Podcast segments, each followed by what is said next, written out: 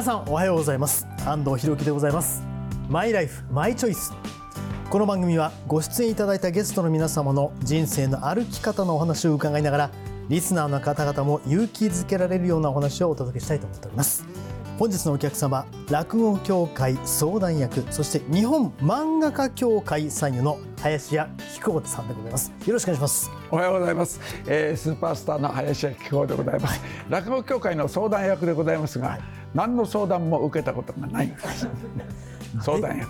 でも相談役です。そうです。存在が相談役です。もう存在自体。ありがとうございます。よろしくお願いしますあの今紹介した日本漫画家協会3位、はい。い、わゆる漫画家歴の方が実は長いんですね、えそうです。あの、私、えーちょっとあのお勤めしたことがあるんですけど、はい。えーそれからあのお友達に紹介されまして、はい。えー漫画家の清水崑先生っていうあの先生がいらっしゃって、はい。昔あのカッパの漫画でとても有名であと長官にあの政治漫画描いてた方なんで、えーその清水崑さんというところに4年間あの弟子入りいたしまして、えー漫画家入門をいたしました。はい。はい。落語家の前にすで漫画家っていうことなんですね、えそれがねあの私はまあ下町生まれでひょうきんな人間なんでね、はい。その漫画描きながらそのチャンバラ映画が好きだったんで、はい。曲げ物の漫画描いてる時に声色をいろいろね喋りながら、月形龍之介ね、えー、近藤井さん「直在ないな風もないね。貴様らにこの足が切れると思うのか」なんてこう声色をやりながら漫画描いた。んです。はい。そしたら先生がある時それに気がついて「お前は変わったやつだな」漫画というのは面白い絵を描かなくちゃいけないんだけど自分まで面白くなっちゃうやつはないだろう。どうも変わってるな。あの芸人になってみないかって言ったんでその時先生が「ちょっと」って言ったんですよ。はい。ちょっとやってみないか。はい。ああ面白いですね。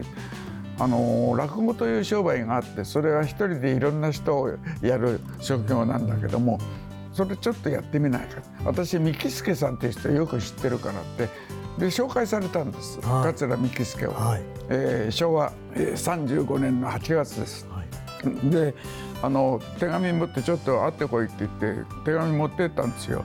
そしたらあの田端っていうところにその三木助師匠がお住まいでね。はで私が午後の3時頃ですかね奥の間に通されて。でノリの効いた浴衣着てねはい。師匠がいるんですよね。でそんなに私の落語が好きなんですかって第一声。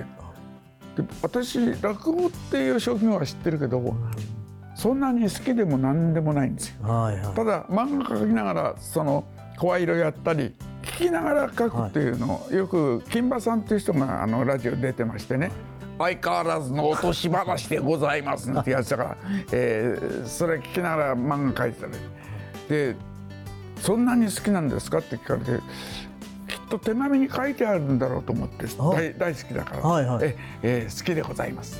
大好きです。私の落語では何を聞いてくださいましたか？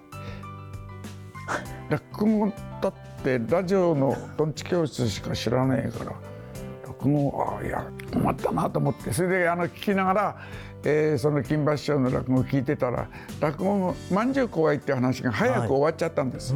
でそこの埋め合わせに後で対談があって、でこのお話はいろんな師匠がおやりになるけれども演出方法がかそれぞれ変わっていて楽しい話ですねってアナウンサーの方がおっしゃってたんです。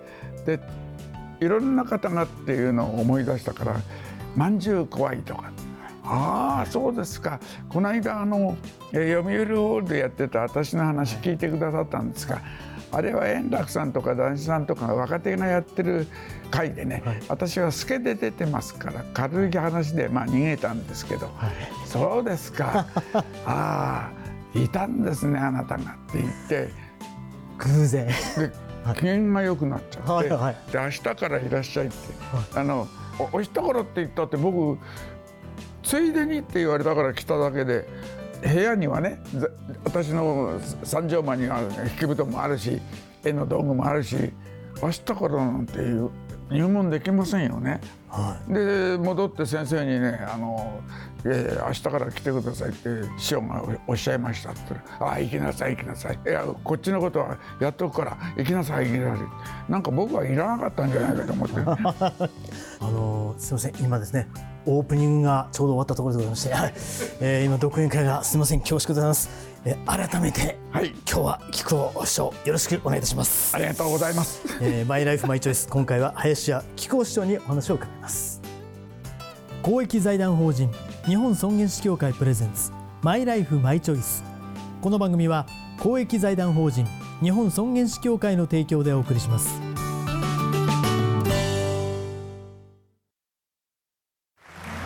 すごく素敵な舞台だったわね。主人公の生き方最後が泣けたわ。あなたの人生という舞台エンディングを楽しく豊かにしましょう。公益財団法人日本尊厳死協会詳しくはホームページをご覧ください。この映画ハッピーエンドでよかったわね。主人公の生き方素敵だよね。あなたの人生はあなたが主人公。ハッピーエンドのために。公益財団法人日本尊厳死協会。詳しくはホームページをご覧ください。では改めまして本日のお客様林家木久扇さんです。お願いいたします。聞こうと申します。よろしくお願いいたします。あの幼少の頃の話を伺いたいんですがはい。もともとはちょっと割とおまあ裕福なおまあ生まれたという、えー雑貨問屋のせがれでね、はい。あの日本橋はい。が住まいでしたから、ん。あの面白い暮らしだったですね、はい。あの周りにおいしおいしいお家がたくさんあって店がはいではいでううち忙しかったんで番頭さんもいるし、母親がまあ一日に、えーまあ、4回6回ご飯作って炊いてたんです、はい。だからその夕食作らせるのはおふくろがかわいそうだってんで毎晩外食だったんです。はいはいその宝見亭っていうところはあの洋食屋さんなんですけどね、いろんなあの、まあ、注文を受けてくれて、はい。とんかつ半分に、えーカキフライ2個なんていうとそういう一皿作ってくれるんですよ。はい。で下町は良かったです。また豪勢な。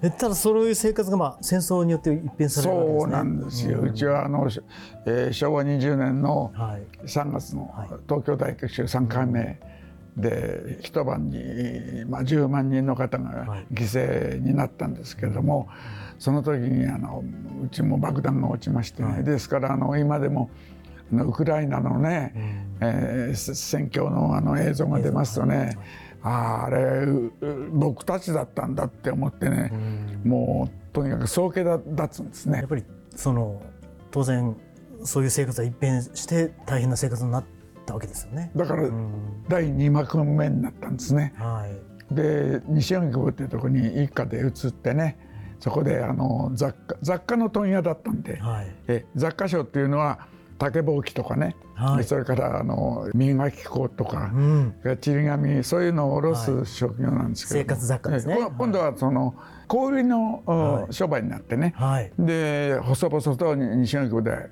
まあ、始めました。うん。貴公師匠のそれがまあ落語をやる上でも結構原点になってるんですかねそういう意味でそうですね。それから僕チャンバラっていうのが好きでね、とはい。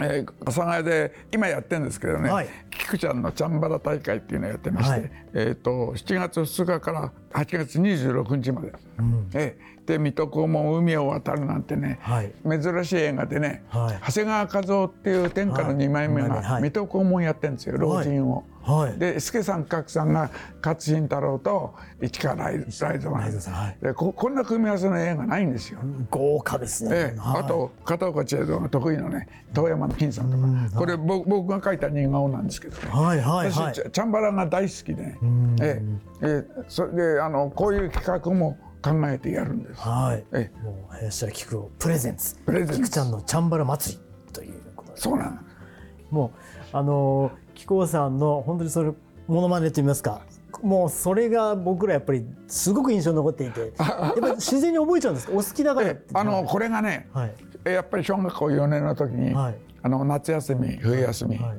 アルバイトやってて、はい。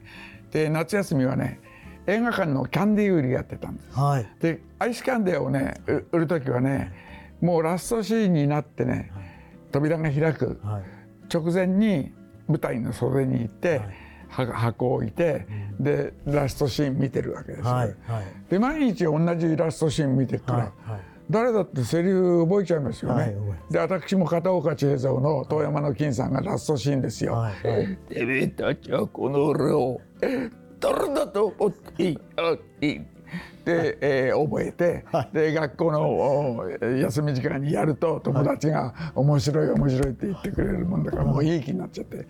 それが下地になった。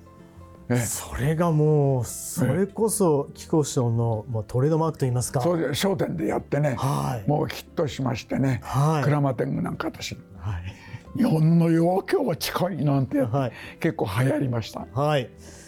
あのそれも子供の時代からもずっと拝見していてあの変な話オリジナルを知らなくても面白いっていうのが木久扇師匠のすごいところですよね。えあだから私あのううちの師匠、えー彦六やりますね、おじおじいさんになってから、はいはい。バカ野郎、はい。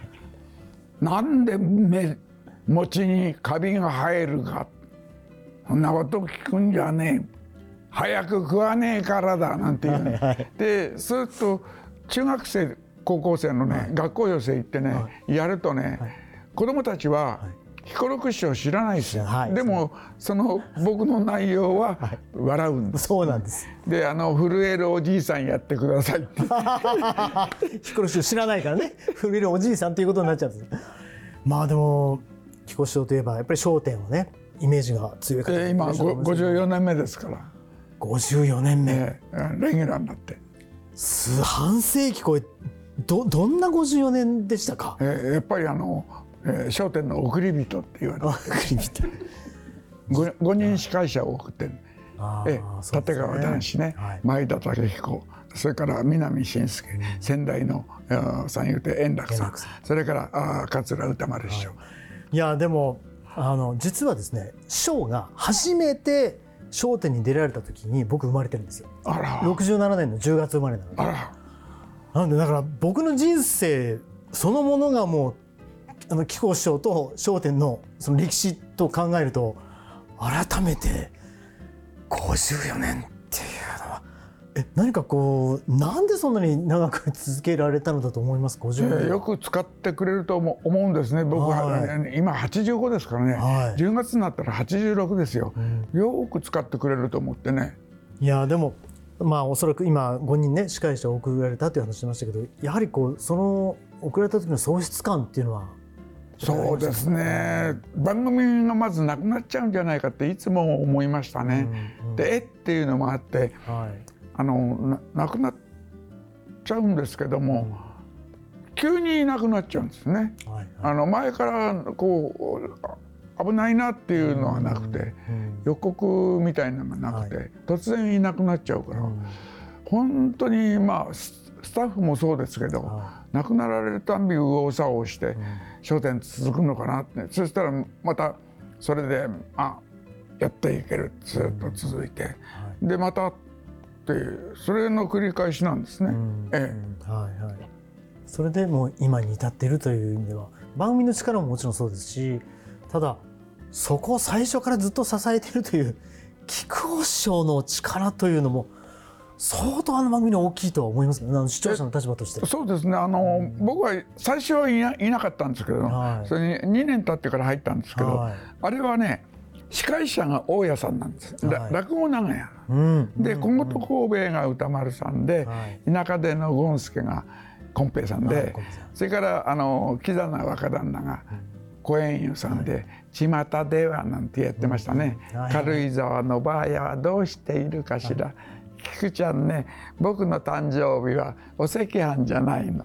ダイヤモンドの混ぜご飯なんてやってたんですね。はいはいでそういうキャラクターでみんな立ってたんです。であの男子さんがあの菊ちゃんはぼーっとしてるところがあるから面白いからその与太郎をやれってだけど視聴者の方はねああの人バカなこと言うから一番面白いとかってはいなって、でそそれをずっとやってるわけです。はいでバカじゃない本当は、はい、それはよく存じ上げております。はい、あのバカじゃない。はい、大事なことなので2回言いました。はい、そうですよね。それをちゃんと演じて今ずっといられてるといるんですよ。はい。うんあのその中でも特に喪失感の大きかったはい方っていうのいらっしゃいますか？やっぱり母が亡くなった時はうん辛かったですね。はいはいで次の日は藤枝とっっていうところに仕事があって、はい。亡くなった次の日にも落語やって笑わせなくちゃいけなかったんですよ。はい。ものすごいお袋が亡くなって悲しいのに、はい。次の日気持ちを切り替えて、まあ、800人ぐらいお客さんいいたんですけど、はい。笑わせなくちゃいけない。いやー辛い商売だなってつくづく思いましたね。そうね。えそれはどのように克服されたんですかね？えそうですね。やっぱりあのできるだけ仕事を入れちゃおうって。はい、でそそういう振り返るのをよそうっていうんで、うん。そういうふうに思ってどんどん埋めてってはい。あの仕事引き受ければ責任でやらなくちゃいけないですからね。でそうやって、まあ、薄めていったんですけどね。でも半年1年はいつもおふくろのことを思っててね。とっても苦労して亡くなりましたからね、えーお母さん頑張ったなって、えー思ってました。あの一言で言うのは多分難しいと思うんですがどのようなお母様でいらっしゃったんですか？いやうちのおふくろは変わって、変わっていたって言ったってあの、はい。人としてね、うん。あの面白い人だったんです、はい。どう面白いかっていうとまず小歌のお師匠さんだったんですよ。はいはい。でうちの中にいつも三味線がぶら下がっていて、歌が聞こえたんです。はい。あの弟子っていうか習いに来る人が町の人でいいてね。うん。で三味線が置いてある家庭ってあんまりな,、ないと思うんですよ。ですでおふくろは忘れっぽくてそそっかしかったんですけどもお稽古してあげてはい。3,000円だったんです、月月謝がね。はい。だけどなんかあのお昼時になると「なんか食べてらっしゃいよ」って言って上上手詞をと取っちゃうんですよ。はいはい。と3,000円のはい。あれが月謝はい。1回でそのお寿司でなくなっちゃう。はい。そうそういう計算ができない人でな何かし下町的なねすごいお面白い人ですよね。はい。であの口癖がねあの人が来ると「あんたご飯まだ」って言って私まだあ一緒に食べましょうよ。おそば取るからって言って、はい。なんかそういうなんていうんですかね人付き合いをしてましたね。でも損得を考えずにまあまあ振る舞うというかいう感じの方だったんですねそういうででは「こんにちは」でも「こんばんは」じゃでもなくて、はい。あんたご飯まだ」って。あ それがもう挨拶。それが最初に出るんですよね。はあ。えーそういうお袋でした。あそうなんですね。なんか気前がいいし経済がよく分かってなくて、まうん、だから僕も親孝行で新聞配達やって1,500円渡して、あはいであの他の稼ぎも渡してもはい。使っちゃうんですよね。あ なんかあの粋なお母様だと思ったら本当に若干いわゆる今でいう天然というか、いうそうです方だったんですね。あで人が好きで話が好きで、だから稽古をして終わってお寿司食べさせて、はい。それからずっと喋ってんですよね。ずっと稽古の時間よりね長くして お話がお好き。そそれがねいろんな方を明るくしたんだと思うんですけど。もさてあのまあ貴公子はまだまだいろんなことをねあのやられてると伺いましたけどこの後どういうようなやりたいことっていうようなことはありますか？そうですね。僕はあの、まあ、落語家なんだけども、ま、漫画を描けますから、はい。そっちの仕事もねやってることはやってるんで、はい。あの生まれが日本橋なんでねこういうタウン誌のあのはい。絵も僕が描いてるんです。はい。ではい。1年の約束だったんですけど、はい。今1年7ヶ月。あ2年目に入ってましてはい。ええ毎月描いてます。結構絵の注文いただいてね、はい。で絵が描けるんで落語家としてなんとかかっこついてきて恩返しで落語のアニメ作ろうと思って、はい。えー落語長屋っていうのがありますね、はい。大家さんがいて、まあえー長屋の住人がいて、はい。はい。これを空に飛ばしてはい。落語スター・ウォーズ。えーで、えー空ではい。長屋の連中とはい。異星人の交流があって、あのよく「スター・ウォーズ」に出てきますよね、はい。はい。いろんなあの異星人がね。異星人が、はいはい。あれがすごい面白いですよね。で、はい。はい。僕はラーメン屋出して、異星人にラーメン食べさせる、はい。はい。そういう夢を見てましてね、はい。え今5分ぐらいのものを作って、はい。それをまあマーケットに出して、はい。それからこうだんだん長長くして完成したら東南アジアに輸出したいと、はい。アニメをね東南アジアはまだね、はい。もう日本のアニメがすごいんですよ、はい。漫画。ねはい。もう藤子不二雄さんとかね、うん。えー赤塚さんの漫画がはい。放送されてます。から、すごい人気。さああのねいろんなお話を伺いましたけどもまずはあの俳句もやってらっしゃってはい。という意味でそのその活動もお好きで俳句をえっとね、はい。俳句っていうのはねあの、季節をすごく気にする、うんうん。はい。あの文学ですね。はい。で私は職業的に落語家なんで喋るっていうことの中に季節を入れるんで、語彙を増やそうと思ってね。はい。あの俳句っていうのはねあの思いがけない言葉がいっぱいあるんですよね。例えばあ山の裾のことを学齢って言うんですけど、はいはい。そんなことは僕は知り知りませんでした。でもあの句会で学齢っていうのが出てくるとああそういう言葉があるんだなってね、あと蛍袋なんて花があるんですけど、はいはい。知らないんですよ、うんはい。でもそういう綺麗な俳句を作る方がいらっしゃって、えー八ヶ岳の麓のね、ことを歌った蛍袋のああいい俳句だなって、で季節感とかそういう語彙を増やそうと思って始めましたね。はい。で今ちょっと遅いんですけどボイストレーニングっていうのをやってましてはい「どんぐりころころ」っていうのを1時間歌うんです。はい。え一時間？え休み休み。はいはい。でねあの先生がおっしゃったのはね、あのお茶飲んじゃいけません。はい。お茶はもっと喉が渇いてくるから、うん。おさゆ、はいおさゆで、だからおさゆ飲み飲みね1時間どんぐりころころ8回。8回歌うって言ったってねその休み休みだだし、はい。それからだんだん音が高くなってくるね。最初はどんぐりころころどんぐりころだんだん音階上がって、はい。で上の方になるともう大変悲鳴です。はいはいはい助けてはいそれでねあの声帯がえー高齢になると縮んでくるっていうね伸ばすのを今一生懸命やってる。まだまだ向上心をお持ちの菊尾師匠でございます。えー、素敵なお話を本当にありがとうございました。えー、今日のお客様、林家菊尾さんでした。はいえーこの後はあなたのマイライフマイチョイス、メールや質問にお答えします。林家菊尾師匠も最後までお付き合いください。この映画ハッピーエンドでよかったわね。主人公の生き方素敵だよね。あなたの人生はあなたが主人公。ハッピーエンドのために公益財団法人日本尊厳死協会。詳しくはホームページをご覧ください。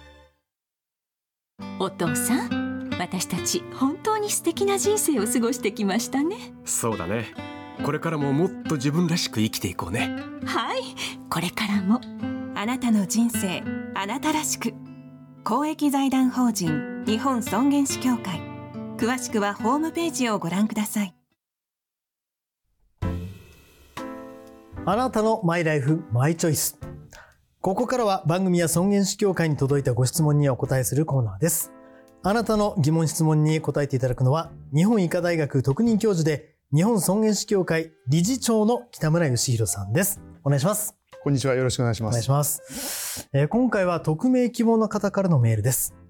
母は施設で最後まで過ごしていました。当時の施設担当者から今後食事、水分が傾向で取れなくなった場合の方針をどうするか考えた方がいいですと言われました。どのようにすればいいでしょうか、さあ、北村先生、食事ができなくなった場合どうすればよろしいですか？そうですね。あの例えば水分でしたら点滴で入れる。うん。栄養分でしたら例えばあの経管栄養ということで栄養分を入れるというようなこと、あるいは場合によったらあの胃ろうというような方法で栄養分を入れる、まあ、いろんな方法が口からじゃない栄養の入れ方水分の入れ方っていうのがあるんですよね。でこの場合のこの、まあ、匿名希望さんのあのお話ですとそのはい。施設の方がご家族である方に、まあ、選択肢を求めているということなんですけれども、まあ、本来はですねこのご本人がですね私はもういいよとかあるいはぜひ点滴をしてほしいとかいろんなあのごご本人の選択肢があっていいと思うんですけど、まあ、この文面からある質問の内容からでは全く分かりませんけれども、もしあのご本人がですね例えばあのうつらうつらしててなかなかもうあのお話できないあるいは認知症が少し進行していてあのご本人ではなかなかあの辻褄の合うことが言えないっていうことになった場合はご本人ではないご家族が判断するしかないんで、そうなるとご本人が希望しない方法でのその栄養のまあ与え方受け取り方になる恐れがあります。うん。ですからあの、まあ、ほ本協会がやっているようにですね、あのお願いしているように体が弱ってきた時にどうするかっていうことも含めたリビングウィルをぜひ書いておいていただきたいなと思うんですよね。うん。そうするとご本人が喋れなくなった時にもご家族やあるいは介護する方々がそれを指針にしながらえーその時のまあかかりつけのお医者さん主治医とあの相談することができますのでね、うん。ですからあのどうすればいいかっていう明快な答えはないんですね。ですからリビングウィルがあってそういう口から物が取れなくなった時についての指示あるいはあの考え方が書かれている場合はそれに従う。でそれがない場合はご本人が今もし喋れたらこういうふうに願うあるいはこういうふうにしろというその指示を出すんじゃないかなということをこう推し量ってあげると、これが一番の正解だと思います。はい。匿名希望の方、いかがでしょうか？えーやっぱり、うんそのためにも、尊厳死カードというのを、えそうですね、ーはい。リビングウィルを書くあるいは当教会に入らない方でもですね、あの日頃からですねご家族と口から食べれなくなることあるよねなんていう話をですね、ぜひあのなさっておかれたらいいんじゃないでしょうかね。そうですね。ありがとうございます。あなたのマイライフマイチョイス、メールや質問をお待ちしております。この番組へのメールは番組のホームページ、そして、えー日本尊厳死協会のホームページ、それぞれでお待ちしております。えー今日は日本医科大学特任教授、日本尊厳死協会理事長の北村義弘さんに、えーお話を伺いました。ありがとうございました。ありがとうございました。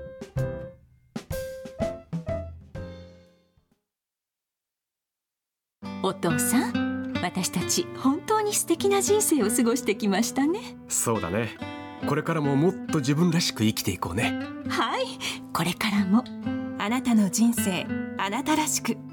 公益財団法人日本尊厳死協会。詳しくはホームページをご覧ください。すごく素敵な舞台だったわね。主人公の生き方最後が泣けたわ。あなたの人生という舞台エンディングを楽しく豊かにしましょう。公益財団法人日本尊厳死協会。詳しくはホームページをご覧ください。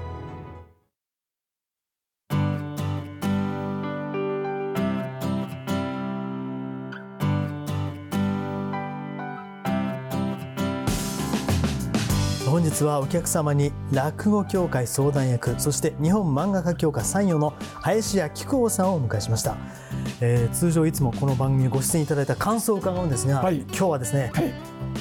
俳句を読んでいただきたいえー私のねあのは配合はね、えートヨタ三叉っていうんですね、はい。で一歳よりえーちょっと格が落ちるから、本名が豊田博です、はい。えートヨタ三叉っていう配合でございます、はい。えーそれでは行きます、えー今の夏で、えー8月や放送終わって安堵するありがとうございました。ということで改めて本日のお客様林家木久扇師匠でした。ありがとうございました。ありがとうございます。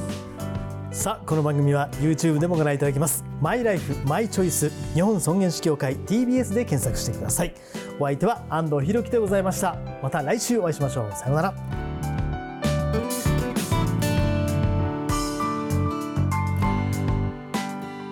公益財団法人日本尊厳死協会プレゼンツマイライフマイチョイス。この番組は公益財団法人日本尊厳死協会の提供でお送りしました。